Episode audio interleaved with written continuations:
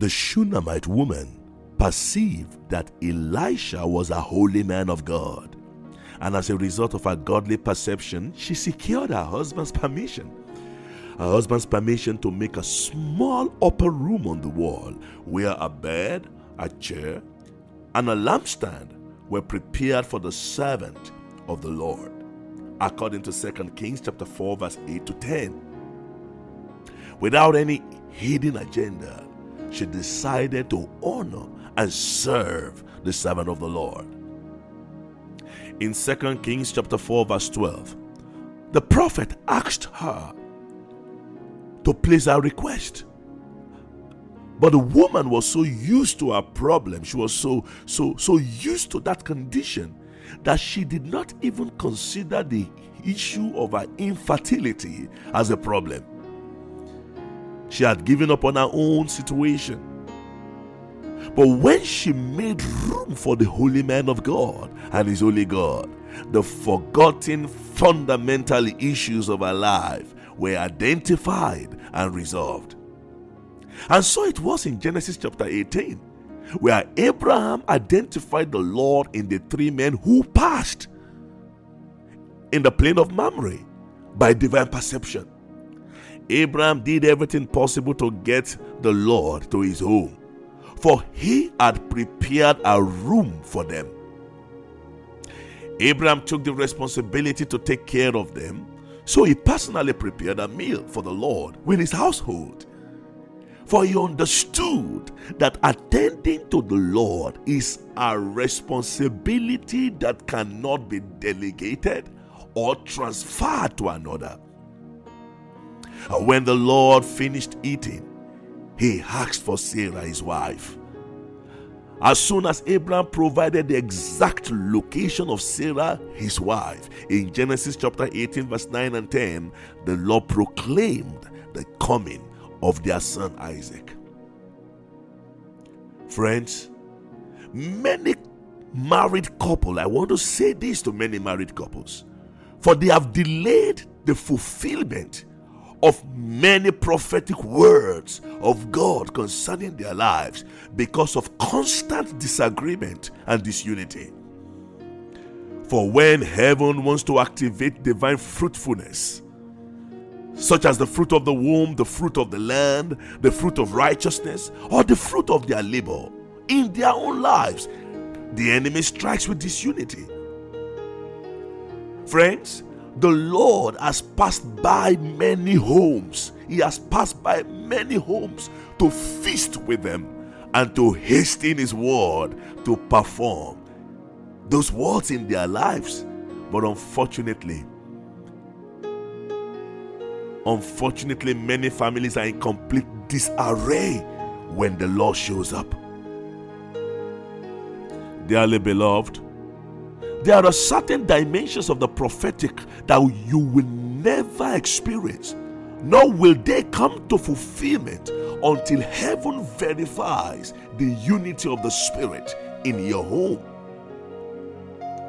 For as soon as the unity of the Spirit was confirmed in the home of Abraham, as soon as Abraham could account for the exact location of his wife, a timeline was placed on the fruitfulness of Sarah, and the date of birth of the son of promise was released.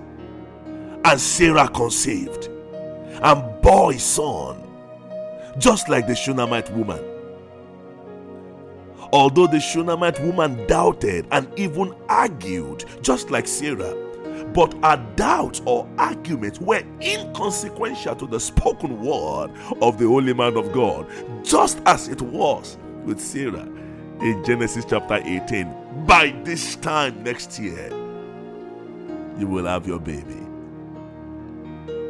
Sir, ma, permit me with due respect to say that when you make room for God in your life, in your home, in your career, you make room for God in your ministry, you will experience unsolicited miracles. I mean, miracles that you did not beg for. And these miracles will shock you. As a matter of fact, you will not be the one praying and begging for miracles. Miracles will be looking for you.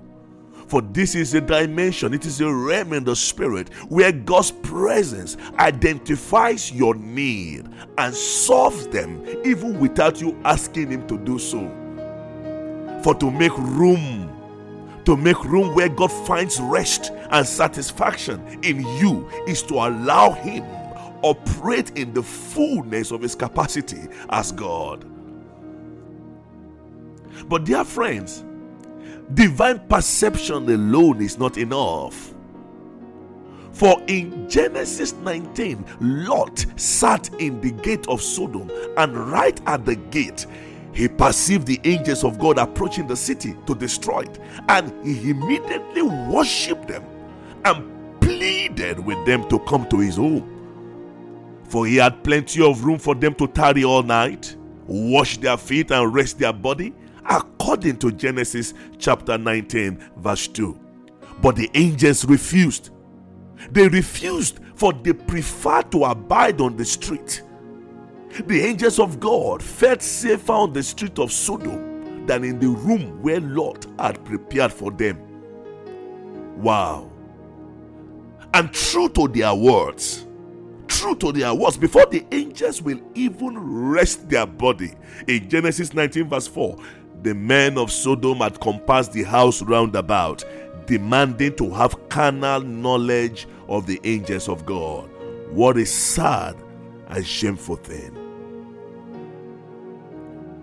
The question this morning is, is the room you have created for our holy God and His holy servants any better? Is it any better than the filthy red light district of Amsterdam?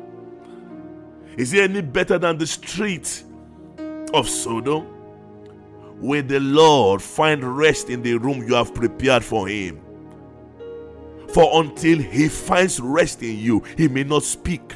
He may not speak on the silent, troubling issues of your life. For when the Lord ate and drank, He asked for Sarah.